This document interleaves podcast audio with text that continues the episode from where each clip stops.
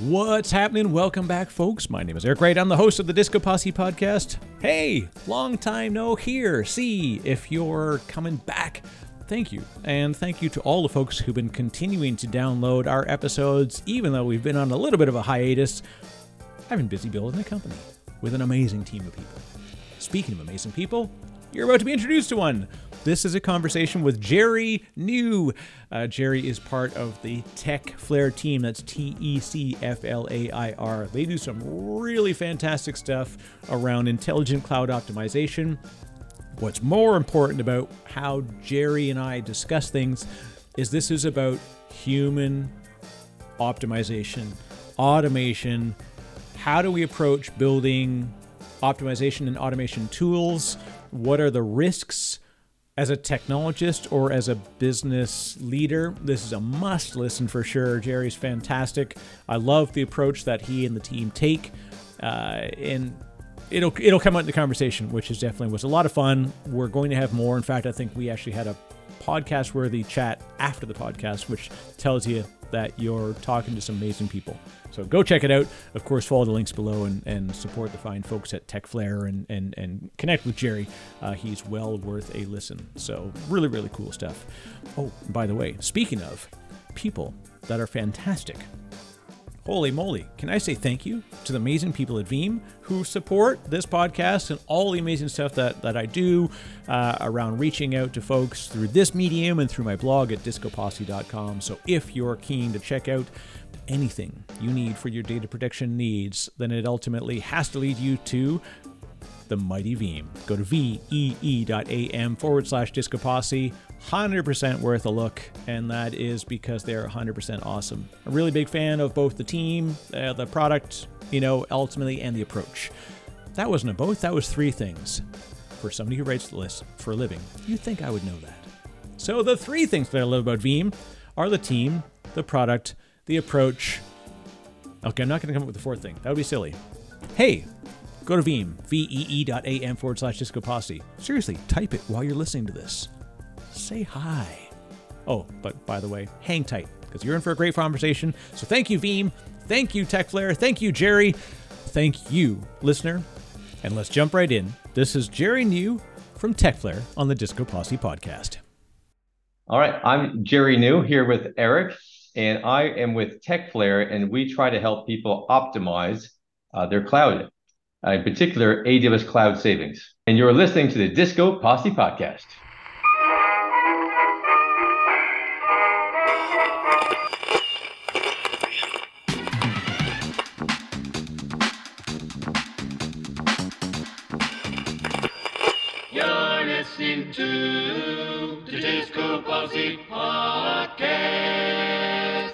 Thing of beauty, like a pro. You know how to do this. So, all right, Gerry, thank you. Wow, this is like, it's one of those funny things where our industry is interesting that we tend to have like, hey, I'm talking to a friend and they got this weird problem. Like, I think I know somebody that'd be interesting to chat with on this. And especially because we have such a, uh, like sort of broad set of online interactions with people with with podcasts and, and with public speaking uh, and events now that events are kind of like in full motion again it feels like we're now finally able to reconnect with i'll say random people. Like or you're able to make new introductions that for a while we didn't do. So number one feels good. And number two holy heck, am I ever happy as anything that we met because we got a chance to chat and we kind of I think we didn't even bother like introducing. We just like immediately launched into about like an hour conversation where I was like, oh, by the way, this is what I do. Like we just kind of we knew where we needed to go about some of the stuff we wanted to talk about. So that's why I was excited about. Uh, Yeah, about the feeling is absolutely mutual, and you're right. We just got at half an hour or more into the conversation where said, "And by the way, what do you do?" Yes, exactly. Like how did and it was it was I, it was one of those things where all of a sudden when you look back, uh, I mean, I think in my career in my life too, I'm like how many people I know. I'm like, well, like a like a random audience meet at an event, and you find yourself like on a road trip with somebody, you know, four years later, and you're like, oh wow, we like very randomly discovered each other. So it's it is a funny world that we're all in uh like adjacent spaces, and when we go through our like first and second connections to that's what's even funnier is realizing how in that like network world we are that we are so connected to other folks in the space. And uh, and it's fun. I mean and looking at when i get a chance to s- take a look at what you and and your folks are doing with Tecflair like it was a no-brainer that like i know i know the space you're in and i love the approach that you take to it. So let me let you get a chance to introduce folks. What is Tecflair and kind of how did that how did the team get started and uh, we'll kind of go into method. I think this is the most important thing for me is the methodology over outcome. If you get an outcome obviously that's needed but the way you approach the problem was particularly interesting to me. So let's uh but let's start with the core. Well, I, tell I me, think tell philosophically, I think philosophically we're very aligned, which is why we got it into half an hour before you said, "What do you do?" And I, I think what we do is we try to simplify what is actually quite a complex world of the cloud, and to make it manageable. And there are lots of solutions out there which are trying the same to make things more manageable. And we in particular are focused on automated solutions to make things manual. And part of that is because we think people are trying their best to do a lot of great things, and they are. And there's people way smarter than than us in doing uh, many of those things. But a lot of the things we do are still a little bit the way they've always been done, and a little bit, if I not to sort of you know, do anything down, but a little bit old school because we do it manually. Right. And actually, we think that sometimes manual is the best method because that's the only method that still applies. And sometimes you really need your eye on it no matter what. But other times, automated solutions are going to be 10 times more efficient and 10 times better. And so why would we do them manually? And so what we try to do is, you know, fix those problems which which frustrated us. You know, we, we came from a place where we were frustrated by the same problem. Right? We were we were looking at, you know, managing our cloud and saying, "Whoa, this is way too hard." There must be easier solutions. And so we looked in the market, we built some of our own things, and we said, "Oh, wow, this is way easier." And so what we're trying to do is evangelize a little bit, uh, maybe too much saying evangelize, but but actually sort of think through a, a, the next gen way of doing things, which we think is automated solutions where it makes sense. Now, this is the where we really latch on to a common thread in approach, Gerry, because I looked at like automation was always my focus, but automation of very specific things that were, I'll say, sort of bothersome. And I say bothersome in a way of it's either about it's really wasted repetitive work that can be automated with relative ease. Number two is stuff that has the opportunity for error or like, and as somebody mm-hmm. who you know i'll say i, I call it robust fingering because fat fingering seems kind of a, like a, a nasty way to describe it but ultimately i'm going to make a mistake in typing something repeatedly. The hilarious thing is i developed a keen eye for automation because i would have to build all these like run books and playbooks like checklists like physical checklists for like server builds and stuff like that.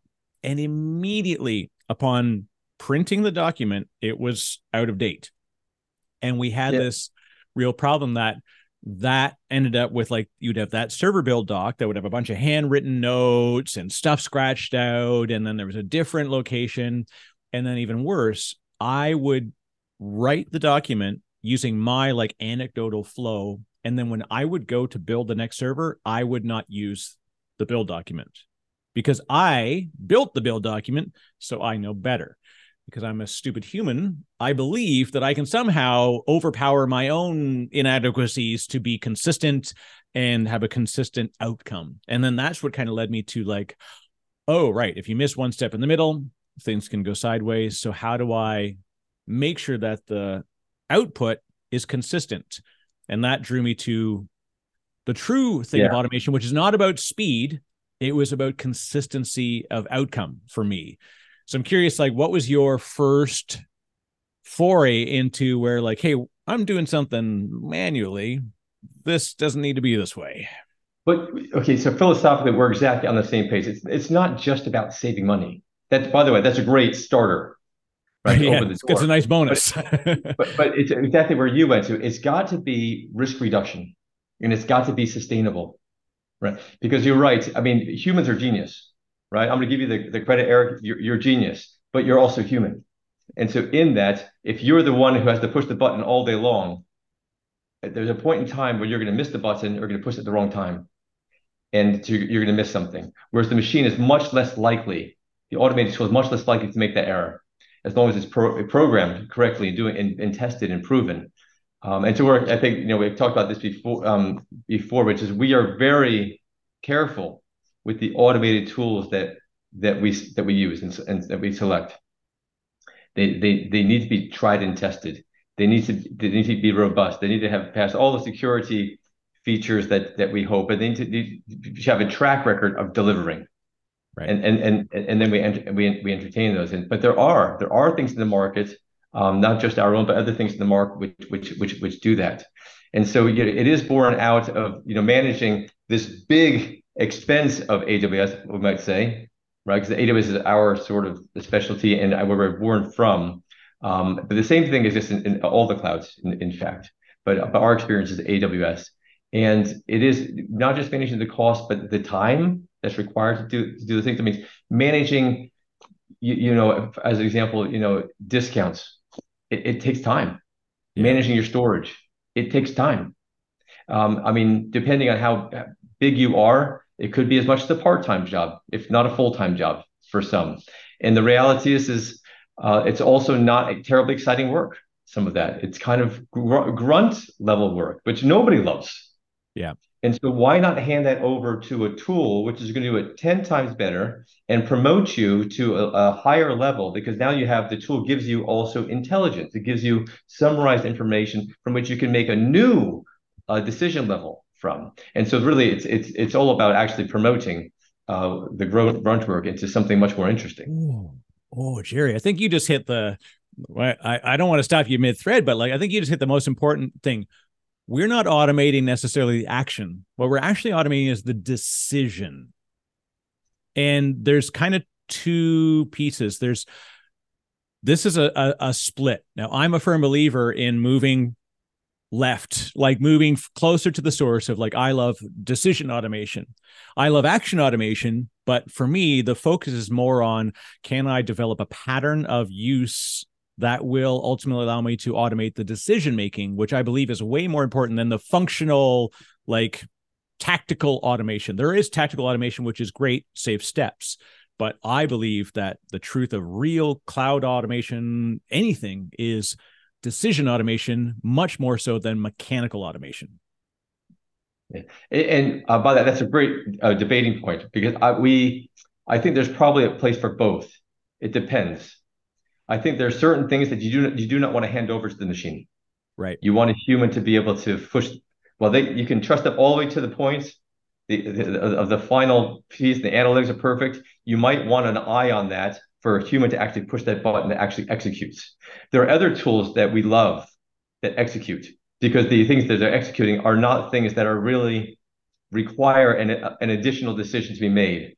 They're they're just part of the automation tool and actually that that execution piece is something which saves you a lot of risk and time right but but right. not every tool and and so you're i think you're it's, it's, a good distinction there between tools that you trust to execute and tools that you trust to give you information on which you then execute but but both of those tools they give you information and so what they do no matter what is they give you information which is your new base from where you now make decisions right? right? So even if they execute certain things for you, what they do is they give you more information from which you can execute other things for. And so it's yeah, still promotion.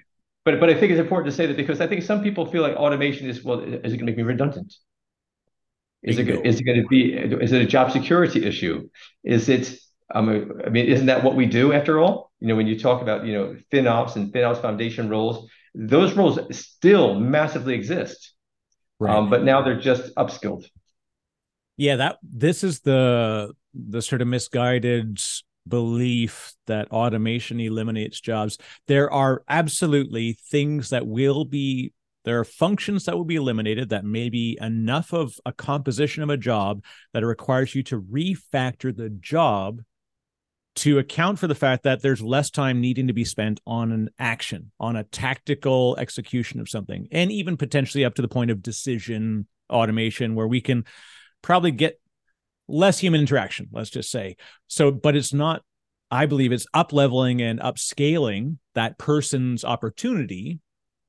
And I also don't believe that it's going to be from like zero to a hundred. This is also one of the biggest myths I find. People say like, when we implement automation, it means you're going to go like, oh, so I'm going to automate my whole cloud, so I'm useless. You're like, it's going to take you like three years to automate your entire operations, one checkbox at a time. You're going to turn on little things, yeah. and while you're doing that, you still have to build new applications, do stuff that's really artisanal that actually requires a human decision or a human activity to make a business decision that's going to line up with a technical you know pairing it's uh i'm really racked by this idea that people yeah. still fear automation and yet no i don't know anybody who's been automated out of a job yet no we are i think many years away before automation truly takes over the, the full scope of cloud management. in fact, I'm not even sure it's possible.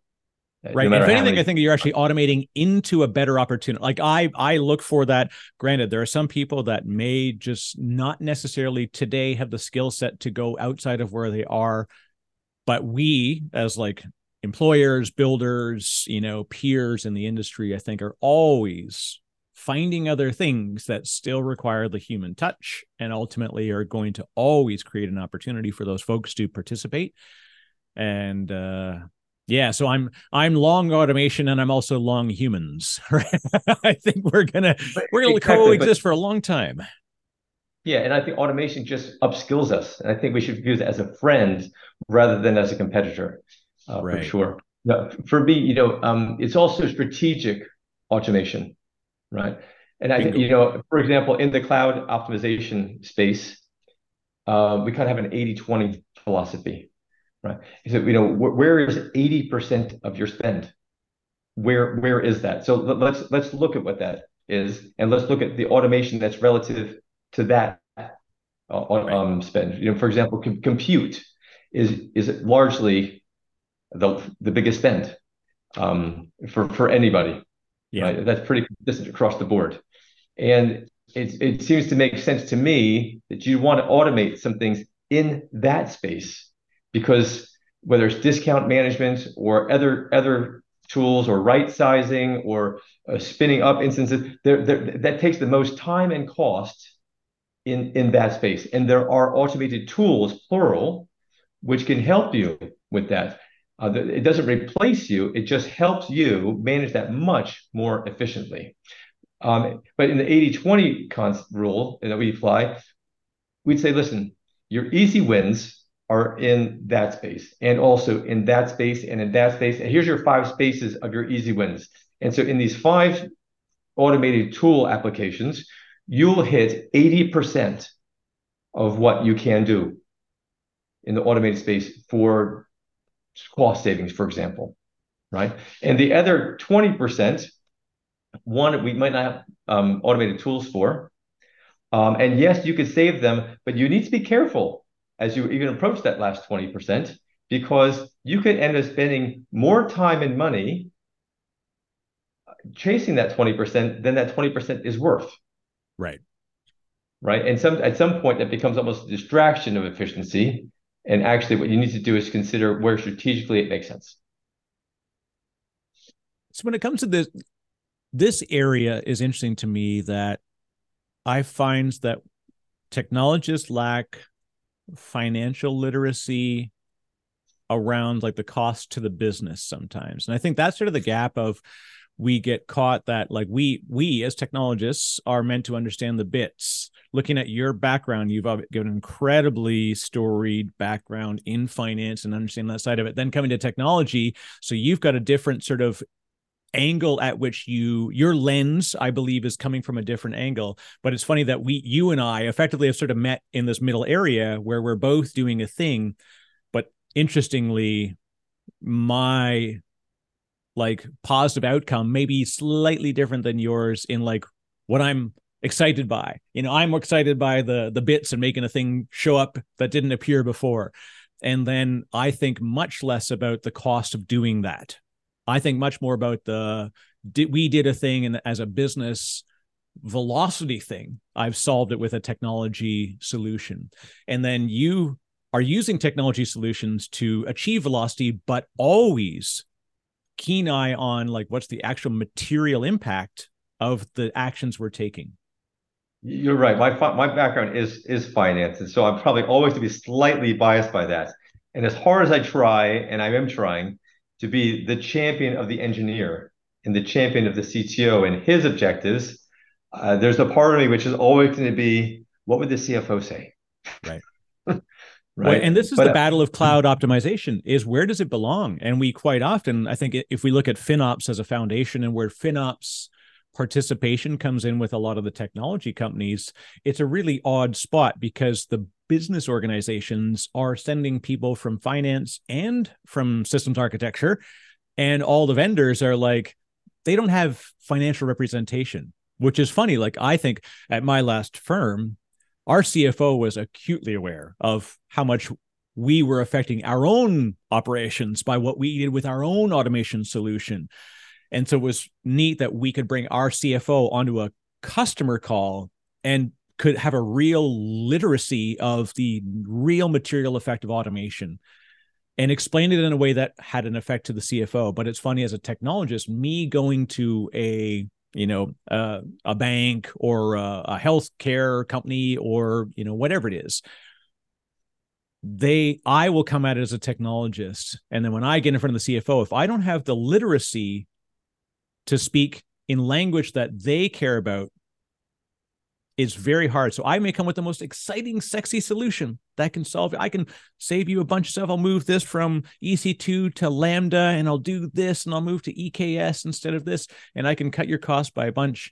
And I may come up with what looks like a moderately good plan. And that CFO is going to say, we can actually just depreciate differently in this area and we can completely wipe out the savings you've done and it's not even like you're fighting for nominal differences because to the accountants they will look at finances differently than me as a technologist which is like that was eight bucks an hour before now it's 720 an hour yes. i think i saved a bunch of money yeah i think the starting point has to be everyone needs to agree the most important thing is that we have a product and the lights are on right?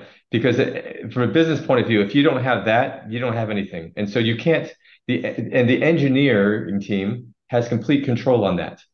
You know, they they they dictate, and I think dictates the right thing. You know, what is required to keep the lights on, to keep this product moving forward, to have a, a development plan which is actually going to work. And then, and I know different approaches on this. And then after you have that, you have a business and then you can talk about efficiencies, but you can't even talk about efficiencies until you have a product and a, and a business plan to, to talk about. Right. Uh, and the efficiencies, I think this is where you know the engineering team and the CTO are actually very aligned. We all live in the real world. We all know that you have there's a limited amount of money and resource to sort of make things happen. And so the the answer isn't about you know slashing budgets. The answer about how to make that money go farther how to enable that money to make us grow better um, in, in a smart way, right? Nobody wants to um, architect something in a way which isn't built for the, forever, right? We, we can't make those decisions which are going to last us just six months. They need to last us for the next 10 years. And so, you know, making, um, you know, sh- shortcuts, which are today's savings, but tomorrow's problem aren't, aren't great answers. So it's, it's all, so the automated tools, which we, we focus on, we focus on those tools which are sustainable, which are built for the future, which don't step on the toes of um, of engineer team and CTO objectives, but but support them and sustain them and give and hopefully create an easier roadmap. Because actually, what it's do is, is take all that time they're doing all this menial work back into engineering, back into keeping lights on in development. This brings up the interesting thing of a uh, the philosophical definition right? If we come at it sort of like a from a from a, a point of neutrality, how would you define an optimal cloud application? An optimal cloud application. Well, we could talk about that for a long time. Um, an optimal cloud application. I'm not sure what that, that definition is, but let's let's talk about some characteristics that would fall in it. Right. An optimal cloud application is one that saves you time right? So the if, if, if it costs too much time to run, then there must be a better way to do it, right? There, there so there's going to be a, somebody else who's doing it better than, than we're doing it. Uh, I'm not sure I'd start with cost straight away, but t- but time is is a big one. Um, I'd also say, you know, what, what kind of risk are we carrying here? There, there's a lot of tools out there, but if if they're cutting things so tight that you that you know a, a spike is going to throw it off, that's not that's that's not okay. It's got to be able to manage. It's got to be decisions which allow for spikes. You got to you got to have a, a, risk a risk uh, consideration there. A, otherwise, you're just asking for trouble. And, and and then you know not to ignore it. The cost is is important, right? Um, if if your tool isn't cost conscious, then what is it doing? Right? I mean, it just isn't holistic there. So it has to consider the cost of, of what it's applying, the, the cost of the tool itself. Right.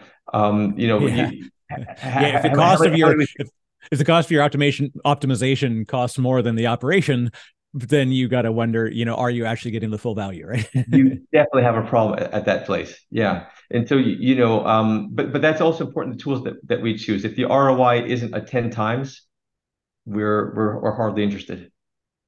Well, and this becomes an interesting thing of both, uh, like raw, like the, just the value numbers and the effort being put towards it. It does make sense, but even as a raw human behavioral thing, right? We as technologists have an incredibly high pain tolerance. We will do dumb things repetitively, manually. Like we we spend, we have a we're we're strangely proud of things that we build by, like, very artisanally like we are creators. Technologists are creators. We call them builders right? And they should be proud of their work. So when you come along and you know or we as an industry come along and say hey you could do that a better way there's always that little twinge of like whoa whoa whoa what do you mean it could be done a better way? That implies that i didn't i didn't do it right. And we have this sort of natural human resistance to thing which then if we sort of look to like heuristics of of behavior around cost and the ROI. Right, it's very easy to tell somebody that what you're doing is risky, and they will be like, "Whoa!" But if you say like, "Hey, if you did this differently, you could probably save twelve percent over the course of the year," they're gonna go, "Hmm, it's, it's nifty." But I'm like, is the effort worth it? Because we look at that like that i think you know out of kahneman and tversky's research the idea that you had to be like greatly i think it was like like 180% of the gain in order to be equal to a 10% loss. Like loss aversion is a much greater driver. So risk is actually the better way to describe your cost or your security posture or whatever versus we make you faster. We make you safer. We make you better. It's more like we would we get the bad guys out of your environment we cut unnecessary waste and spend. And you're like ooh you know i'm not gonna i'm not gonna save you money. I'm gonna get rid of waste. And you're like all right let's do it. Yeah. you know what you just said there is is actually spot on. You know we, we talked to a lot of companies who are going through growth. So well what, what when is the right time to to look at this kind of application and the answer is, well, right now, even though you're a little bit small for the application in some ways, first of all, it's going to save you money right now anyway. Not as not as much as you, you know you were thinking because you're small, but still quite a lot. Two, it's going to save your time. But most importantly, three, it's going to de-risk you.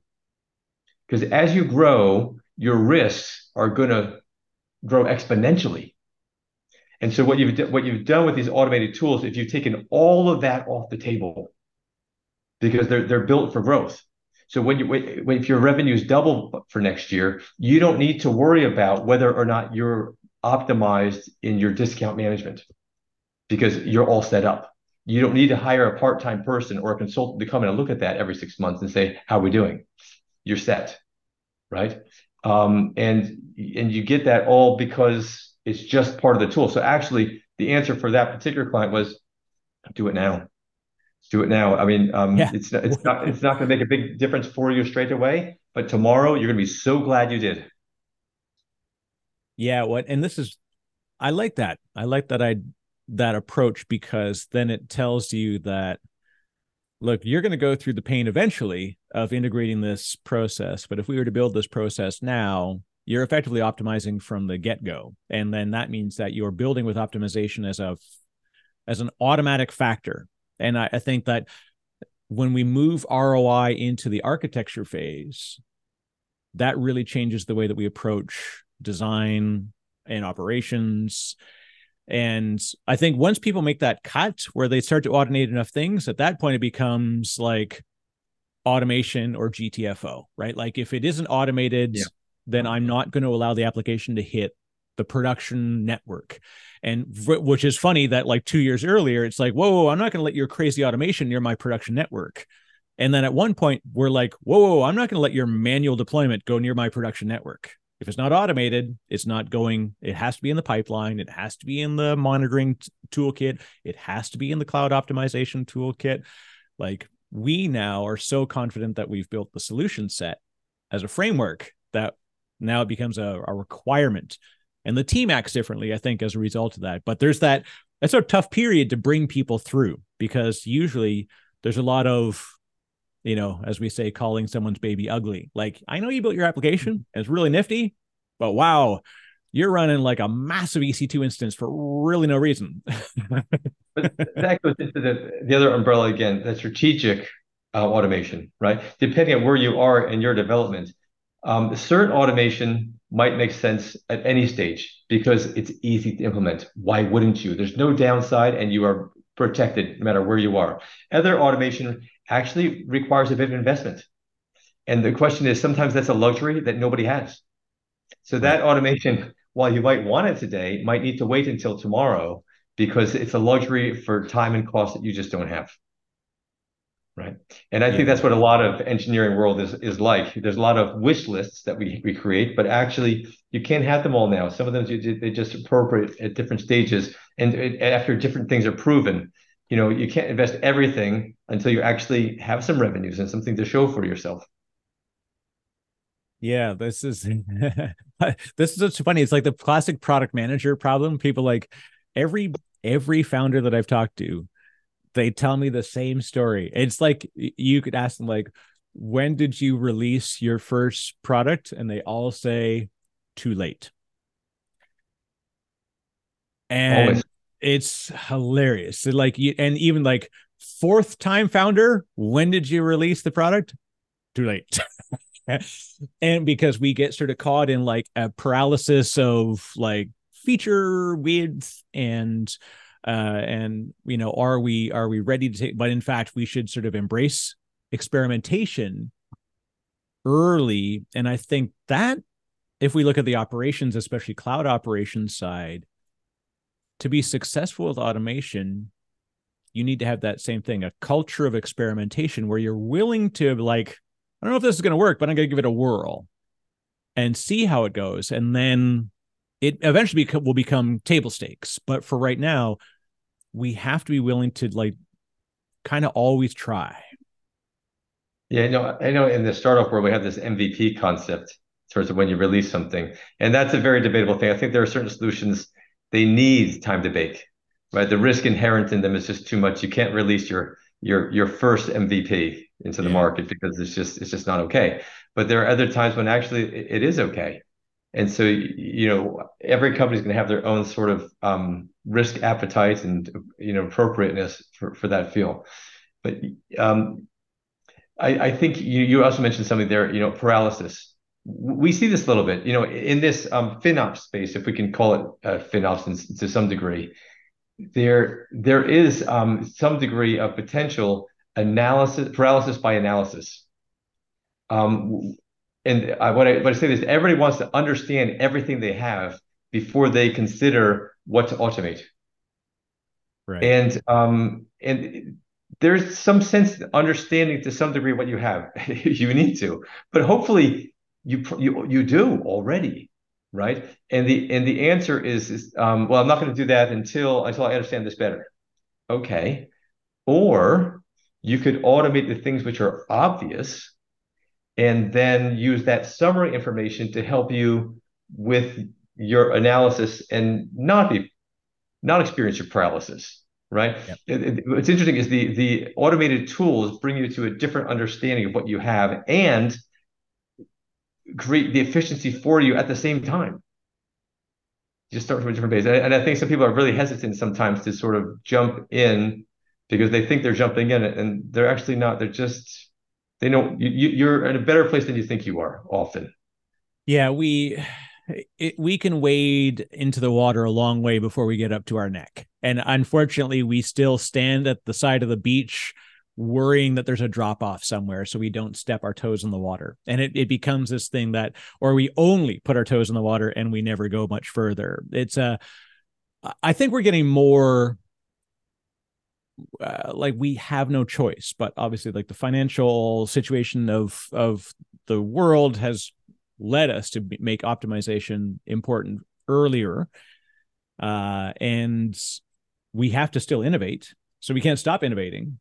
And this is where it becomes an interesting thing of like, if I, as a company, were to choose an optimal approach, and that's why why I say if we look at pure neutrality, what I should develop is a framework in which I can build something that will map to my specific business that's completely agnostic that has allows me to have complete flexibility. Effectively i want a vanilla ice cream automation because i want to have complete control complete flexibility. And so i in my optimal morally and technically neutral environment i want a perfect framework. I want the the loosely coupled system and i want this thing and then now i send my team to start working on it and they say this is great but I've spent four weeks standing up this vanilla framework and I still am not quite sure, but it looks like I'm building the tool. So now your team is now building two tools.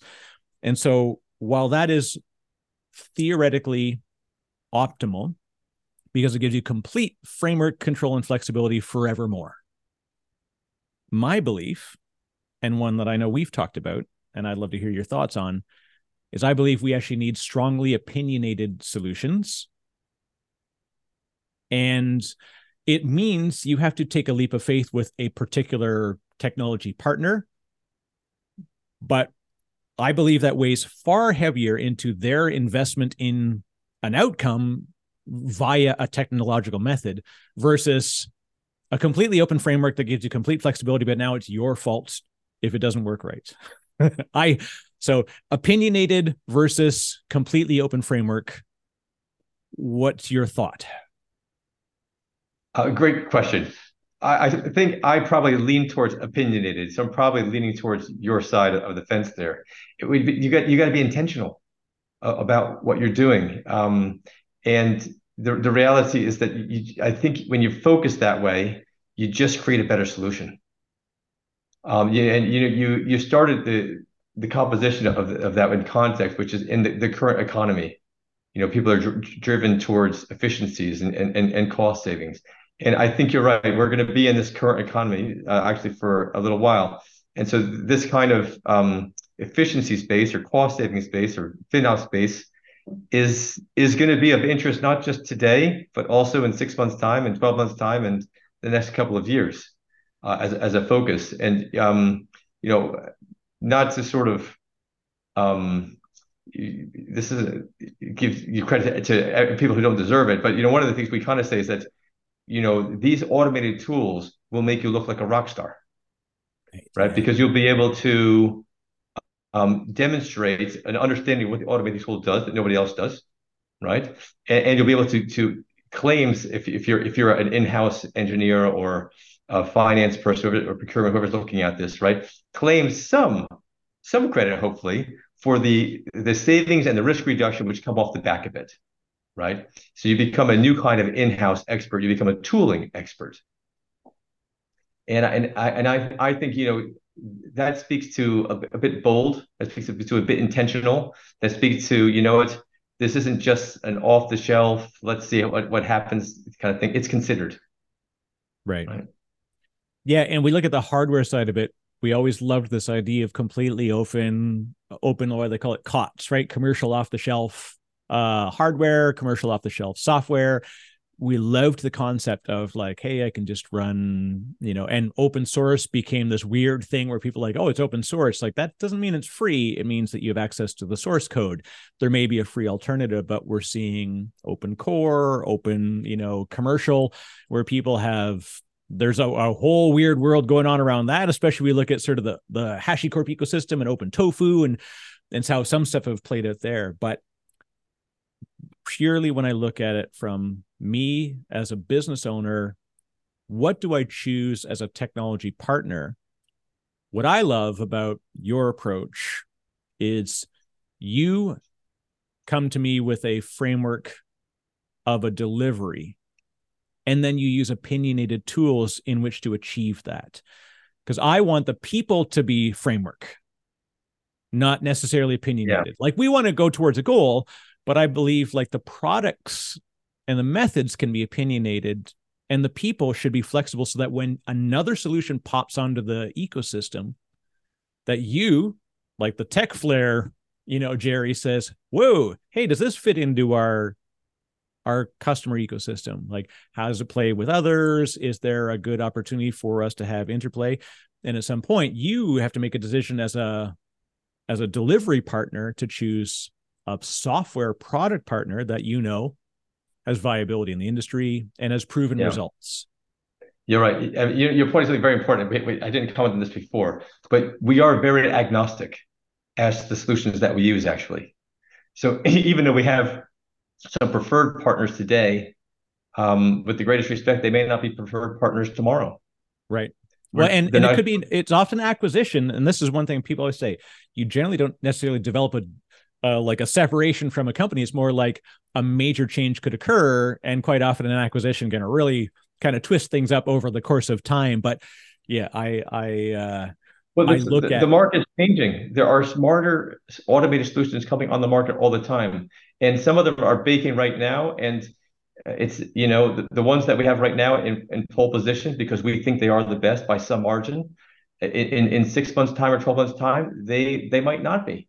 Right right? and and um, the way that people are, that we we orchestrate things, we, we think is is brilliant, but we try to orchestrate it in a way we can we can swap things out so it's flexible. So ultimately, we're delivering the the orchestrated best solution of all of what the market has to people. But we can only do that if we are agnostic. And, going back to your earlier point, you know, the, our solutions are opinionated, right? They they are intentional in what they are doing. They are you know they're they're trying to be the best at what they do and um and and you know what kudos to them for that. Right. Right? That, that that's that's what they, we think they should be doing. And um most of them um with the greatest respect are doing they do one thing and they do it brilliantly well. Um but unless you know who they are and how to use their tool it's it's kind of hard for you to sort of apply that but what we are able to do is to take take that tool and, and put it into an orchestration with other tools and say, actually, use this, this, and this in combination. You got a magic solution here. Right. Yeah. And I think that is the like I said, why I really adored your approach to the business and to the to the you know the technology problems which are really you know business problems for your clients is that yeah you have to think like we're aiming to a business outcome. What are the tools that will get us there? And they may be sort of like interchangeable over time but ultimately like everything we do is in service of this end goal. And we have a particular optimization target or we have a particular you know they may have a technical pairing to that ROI target but like in the end you know that in a year we're always going to revisit it. There's nothing is like all right done perfect you know print you know this is not like a film where you're going to put it out and, that's it it's forever imprinted in that format. You're like things are going to change. Whatever your current you know yeah. fantastic solution is it's going to be replaced by a different framework in in a year. Yeah, and some of these automated tools are actually easy to swap in and out and maybe some of them are a little bit less easy but they'll probably become easier over time. And you think that's kind of strange. You think you know these tools don't want to make themselves easy to swap in and out uh, and and and maybe they they are almost motivated not to. But the reality is, the, the best ones that we we recommend they are. You can swap them out. you can turn you can you can put somebody else in um, and, and literally just a snap of a finger as as long as it's the right kind of thing now not not all, all tools can be done that way but many many can and uh, and i think that's kind of you know to kudos to, to these solutions it's it's because they're confident what they're doing right and in some ways eh, there's they don't spend their time trying to be irreplaceable they they just spend their time trying to be the best which is which is the better way to go so if I look back, you know, let's let's let's go in the wayback machine. You sat somewhere, you had some friends and colleagues, and you wrote Tecflair down on a napkin somewhere, and you said, "I got an idea. we've got we got a plan. We want to do this for more more people." How did how did your approach come to be, and and and how did the organization start? Well, I, I think I um, mentioned earlier it was born out of frustration, right? That's so the as, greatest as, reason. as as a user, trying to find to, to just manage our own cloud was you know challenging, right? And so we, we so we look to explore in the market. Well, what are other people doing? What solutions are out there, um, and which ones which ones can you trust? Um, and and and then we realize is that there's a lot of stuff out there uh, some early stage, some weren't developed, and um, and actually, it was incumbent on us to go and to find because nobody else was putting it together for us, and so and so we started to put it together. And again, you know, some are maybe our, our own solutions, but most are not. Most are are are actually market solutions that that we just love, and um, and that's that's that's great. So it's actually born out of just a, a, our, own use case, and and interestingly, you know, we we still uh, continue on this, you know, plan. We we we ask people, you know, what what do you like? What works well? What doesn't work well? Right? And and maybe they'll they'll uh, will discover other solutions we haven't discovered yet, and maybe they're early stage, but you know, we'll give them a little bit of time, and they'll they'll become something quite significant. How do you go about evaluating a technology partner because we talked about MVP, the two optimal words, you know, in there are M and V, right? Minimum and viable is also it becomes M- MVP as a partner. So we think of like what is as you evaluate a new potential technology partner, how do you how do you put a matrix of like will work, will struggle? Like how, where how do you do evaluation criteria on on that kind of a relationship? That is a great question. And that is a changing answer. I think historically, we've been really, really hard on choosing partners, right? Didn't have a track record. If you didn't have your, your SOC 2 cert, if you didn't have everything you know tested and proven already in the in the marketplace we we didn't want to talk to you and we couldn't in reality right um and, and now we're we're thinking, okay, this is great what we have, but we want to add this, this, this, and this. And the reality is, is the market isn't there yet. And so we're talking to some younger players, and and and the answer there is where are they in their development? And sometimes they're just too early. And you know, the thing is, we're in the real world, and so we can't put a solution out there for for a client as a our clients aren't guinea pigs. Right. Right? So, so that, that that's quite hard. But but guess what? Somebody's client needs to be a guinea pig. Otherwise it doesn't work. And so maybe some of our clients are willing to be guinea pigs for example in this little dev area or this little test area. Maybe not in production. Yeah. Right? And and to see see how it goes. And uh, and then from there sort of see how robust the solution is because some of them don't have all the bells and whistles and testing that we experience that we would love because that's just where the market is.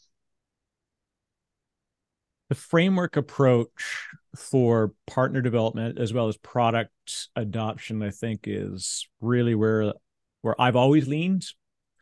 But again, I understand along the mm-hmm. way, like I'd love this perfect sort of agnostic, loosely coupled set of systems. Uh, you know, ideally, we like to build a lot of stuff ourselves, but then we also recognize the risk of doing that. And that's an interesting problem too. We're sort of back to the core of this conversation, mm. risk reduction. We're in IT and in business. We are in the risk reduction business. I mean, as humans, we're likely in the risk reduction business. You know, don't yeah. get attacked by lions, don't get hit by a car. There are certain things that we are naturally built to react to, so bad stuff doesn't happen. I have not yet been. I've been hit by a lot of cars. Haven't been attacked by any lions. So I I kind of know where my where I need to focus on my optimization of my life safety. So when we get a risk mitigation in uh, an organization, artisanally, locally developed tools are potentially a risk because you have to depend that your local team is going to be around long enough to support this, that the adjacent peers in the team understand the code level. We love to think that we're all smart technologists, but I don't know. I know Ruby, but not Python and I so if you hand me a piece of Python code, it's going to take me four hours to figure out what it does.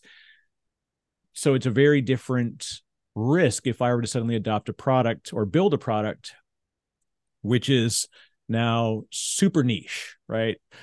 But yes. conversely, there's sometimes like the only solution is just like we've looked at all the generics, we've looked at all the vanilla, and I, I need a I need chocolate chip right here. is one thing is like this is very unique. Let's just use this very specific tool and build around it. I don't know the full answer on that. My suspicion is there will always be a place for some in-house development of automation tools. But you are right to highlight the risk in, in doing that, and not just the risk, also the the cost. I mean, the time and money cost of building your own something. You need to make sure it makes sense compared to what's already available off the shelf. Right. Um, but sometimes um, you know proprietary methods and solutions are are make do make sense.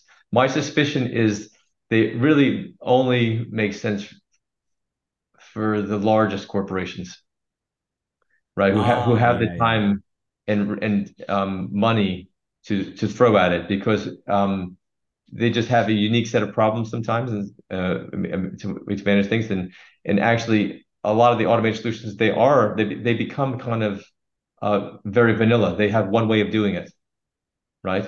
And so maybe actually you need a more bespoke way. Or um, and also some of those solu- solutions off the shelf they are costly. They charge a percentage of savings or something like that.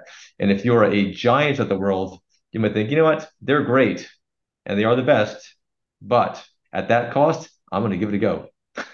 yeah.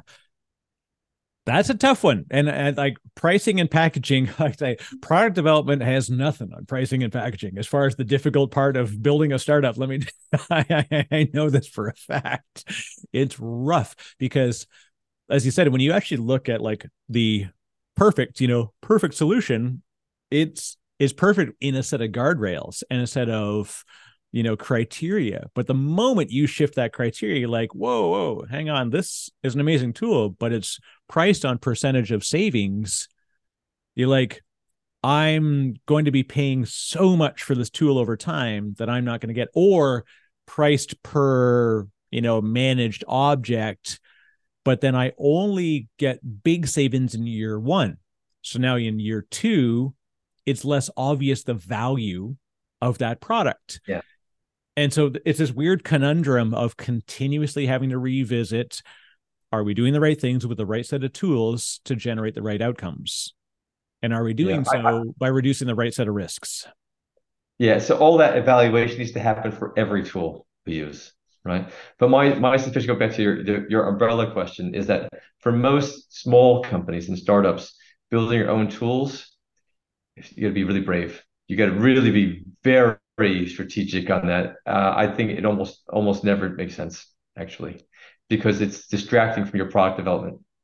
It's distracting from where your time and money really needs to go. Um, and and then you got to you're building something which you then need to maintain. You're building another another baby. It's just it's a hard place to go when there's so many great things on the market that are that are there for you.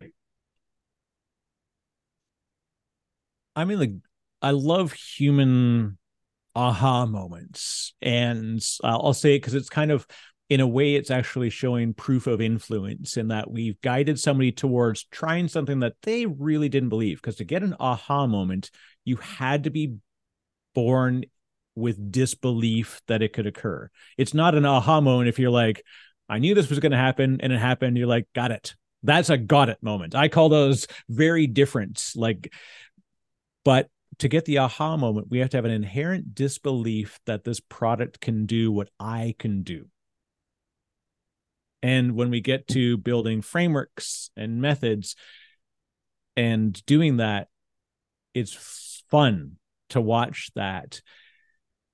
And I'm I'm curious in your own sort of background, when in the discussion process, especially with the new clients, like how do you find that aha moment coming in that first dance?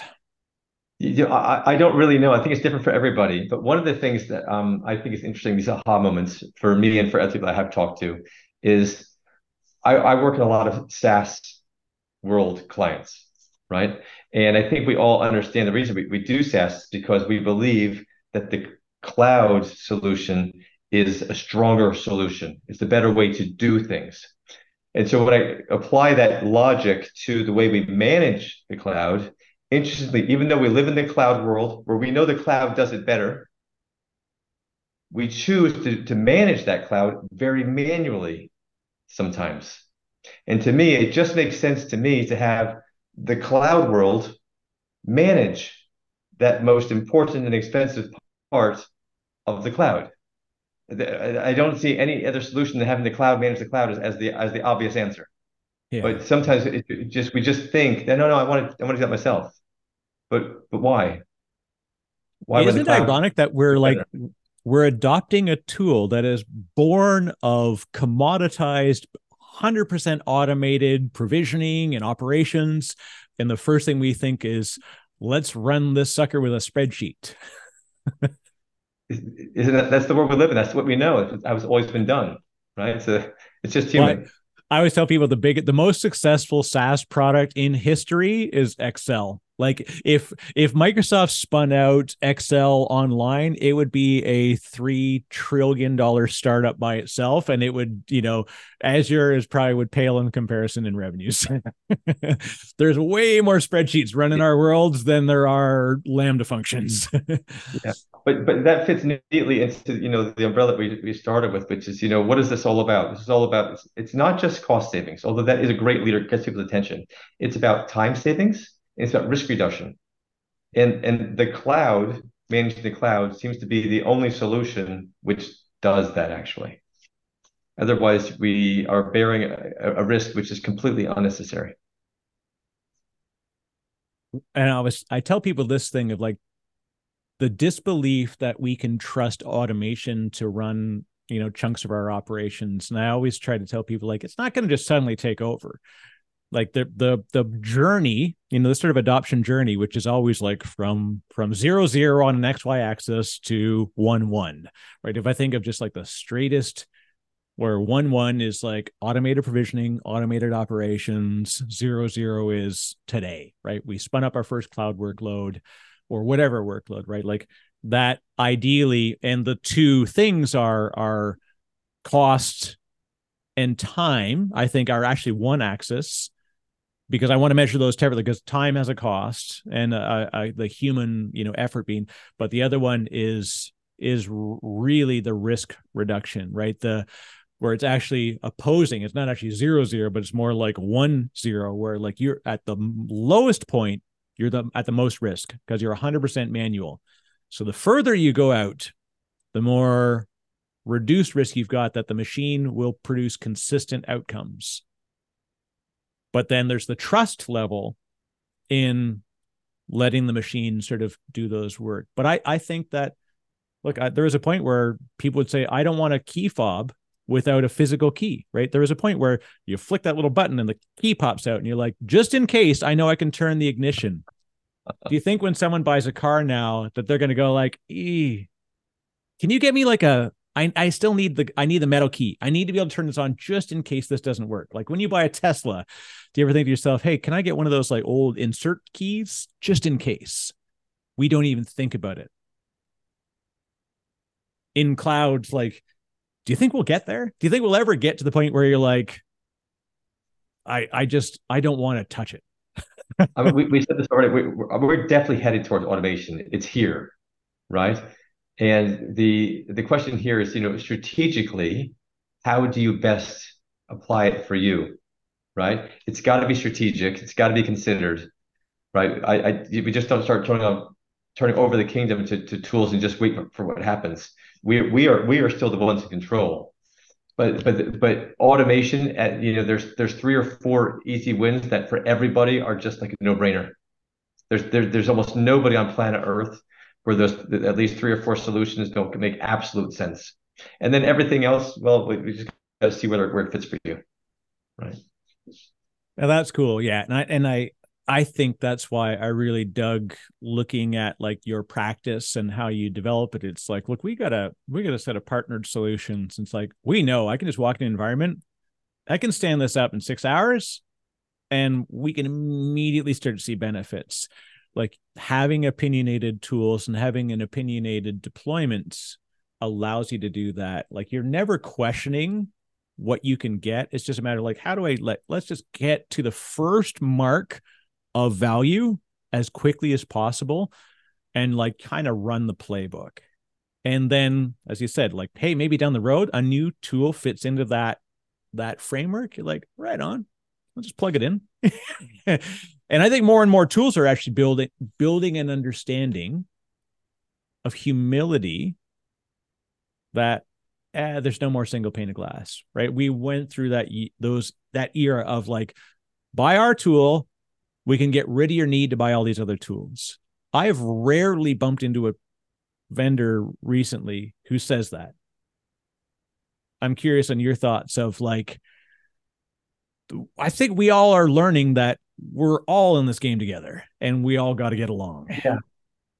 Yeah, and particularly in this cloud world, there is no one ring to rule them all. There's no one solution that's going to do everything. It's just it's just not going to happen. And I think people know it's just too complicated. But in, in that complexity, I think what they're each doing is they're finding actually their their little niche. This is a, this is a significant problem. I'm going to plug this for you. Here's a significant problem. I'm going to plug that for you. Um, and and you know you put you know five of those together, you've got five problems which were yours, which were yours yesterday, which are no longer your problems right? You've still got everything else to manage. But but the thing is there's just too many things to manage to not have the automated tools actually. You just you just need that that space. And you know they're getting better and you know to your point there there is no one thing to rule them all and their place of humility they, I think they are coming from a place of humility. They, they everybody knows that they're replaceable, even automated tools. And I think what they're trying to do is make themselves actually much more palatable. You know, they, some of them offer, you know, free, no risk um, you know reports. So, yeah. so, so you can see what they're all about. Because sometimes you look at their website and you try to read through what they do. It, I mean, you, not only do you need a PhD to understand what they're saying, but but you have to trust that what they're saying is actually true. You you and and you know what you don't want to do is spend you know your life researching which ones work and which ones don't work and how how it all how it all fits together because that's you've got a job. Um, so that's what we do. But but but but in that, um, they're getting better. They're getting better with these, these these free reports, with these free trials, with these sort of samplings of what they're doing. So you can sort of almost try it before you buy it, right? And and and, and with with no with no expense up front, right? Just just let's see how it goes. Yeah, I, I love I love this because like I think when I approach somebody who's, you know, a, a, systems architect, systems operator, cloud operator, whatever it's going to be, when I walk into their environments, like they care about Othello or Sunrise. Like they've got an application that they run that's like it's this crazy wild application and it, it's like the heart of their business.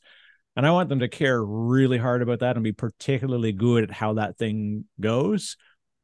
I like that they want to dig in on what is EC2? How can I optimize? Can I like maybe use RDS instead of our own stood up, you know, SQL servers? I love that they can evaluate those options, but I in the end, the focus of that practitioner should be how do I make Sunrise effing amazing? And then you come in and say, well, here's like eight options based on the how Sunrise runs today, how we could help here's a set of tools that will help us towards that goal and then most importantly it's like my favorite thing is to walk into the room and just ask that operator you know hey what's the what's the biggest problem that you face, you know, with this application and, and how you run it. Mm-hmm. No, that's exactly the right way to look at it, right? That's, you know, if you're using this thing, how do you make that work better? And yes, you can always evaluate whether you want to change the whole architecture. That's a completely different question.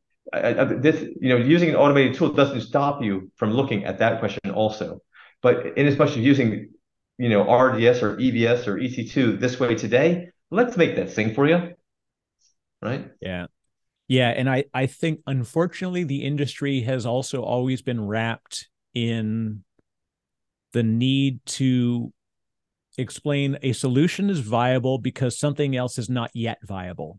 And this became the thing of when the cloud came along, the on-premises sort of traditional vendors were always like, whoa, whoa, whoa, you can't just give your stuff to the cloud. Do you trust that? And they actually used trust as a negative, like, like, do you really trust, you know, the cloud is just someone else's computer? We always got told that, right?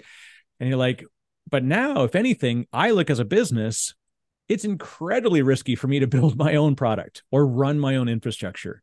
It's wild how many mistakes I can make versus if I put it into AWS or you know one of the other hyperscalers, they've got so many tools and partner tools where I could say like where are my risk points? Where's my data? What are my costs?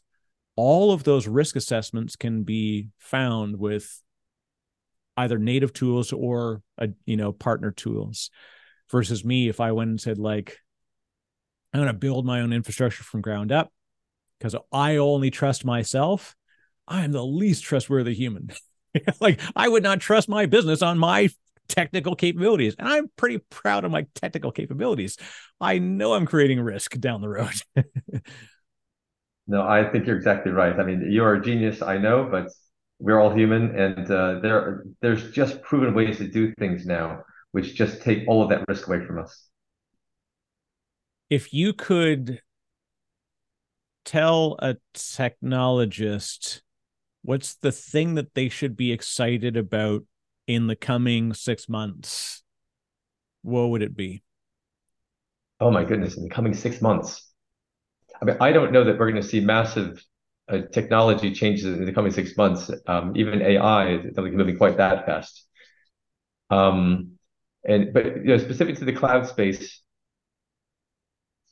I would say the, the world is your oyster, right? I mean, it's um, the, the tools that we have today are probably very similar to ones in six months' time. I don't think we're going to see any big announcements from any of the, the, the cloud providers, but but the the way we we can leverage the cloud today to make it more efficient for us and open up opportunities for um, you know having our teams you know give up that grunt work and be and promote themselves and their intelligence and, and, and actually contribute to the actual product development and enhancements they're significant there, and and that doesn't take time. So, what's the six months bring? You can get there in in, in ten days.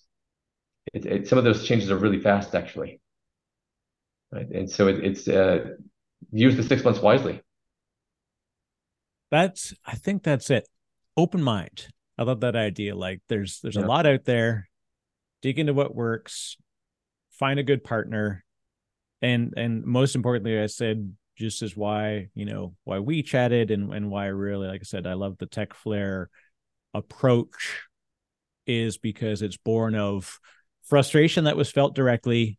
You solved a problem that you had internally. You've brought that solution successfully through a set of amazing technology partners to your clients and that adjusts over time and you've seen you know the benefits of that your clients have seen the benefits obviously so that's that's me like i think of as a practitioner be excited about your options, dabble constantly, but also keep your eyes on the prize of like, what can I do with a good, opinionated partner to execute quickly?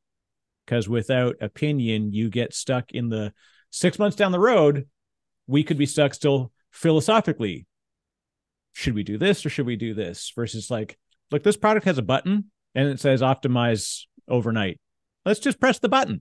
uh, rather than me thinking about what does it actually mean and what's the optimal way to like no no, no just just press the button and uh, maybe log in while it happens. Yeah.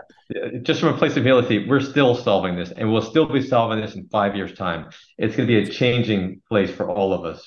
And uh, but it's but it's a great place to be I mean, and you're you're right. Now is the time to sort of be intentional about it. Right, whatever you do, just be intentional. I love it. It's a good life lesson and a good business lesson. Uh oh, there's so much more. I know we could have talked about uh, definitely AI and a lot of the inf- the influence of it. We there's things that we're going to see AI come into play. We will talk again soon because I don't want it. I didn't want that to be like five minutes of a great conversation because you can't. Or for really, time. Yeah, it's it. So let's let's reconnect and we'll catch because the AI impact of these tools and like where it fits and where the risks are, I think is an important piece.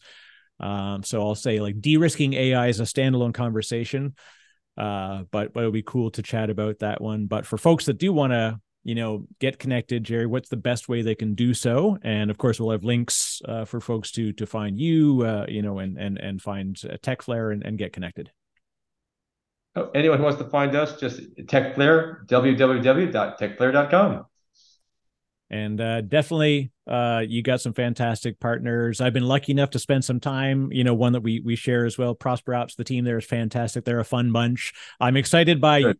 Hopefully we've got reinvent coming up we got a lot of things going on where we'll be able to you know are you going to be on the ground at the event uh not this time around but hopefully next time well, definitely that's good. I'll see you next year. We'll chat a lot in between. Uh, and again, yeah, for folks that want to dig in, go to Tecflair, T E C Flair, F L A I R dot com, of course, and check it out. And Gerry, thank you. It was a real pleasure. I knew we'd have no problem filling time. The worst problem is going to be having to say goodbye because, uh, alas, the day continues, uh, but we'll chat again soon. And uh, thanks very much for the chat.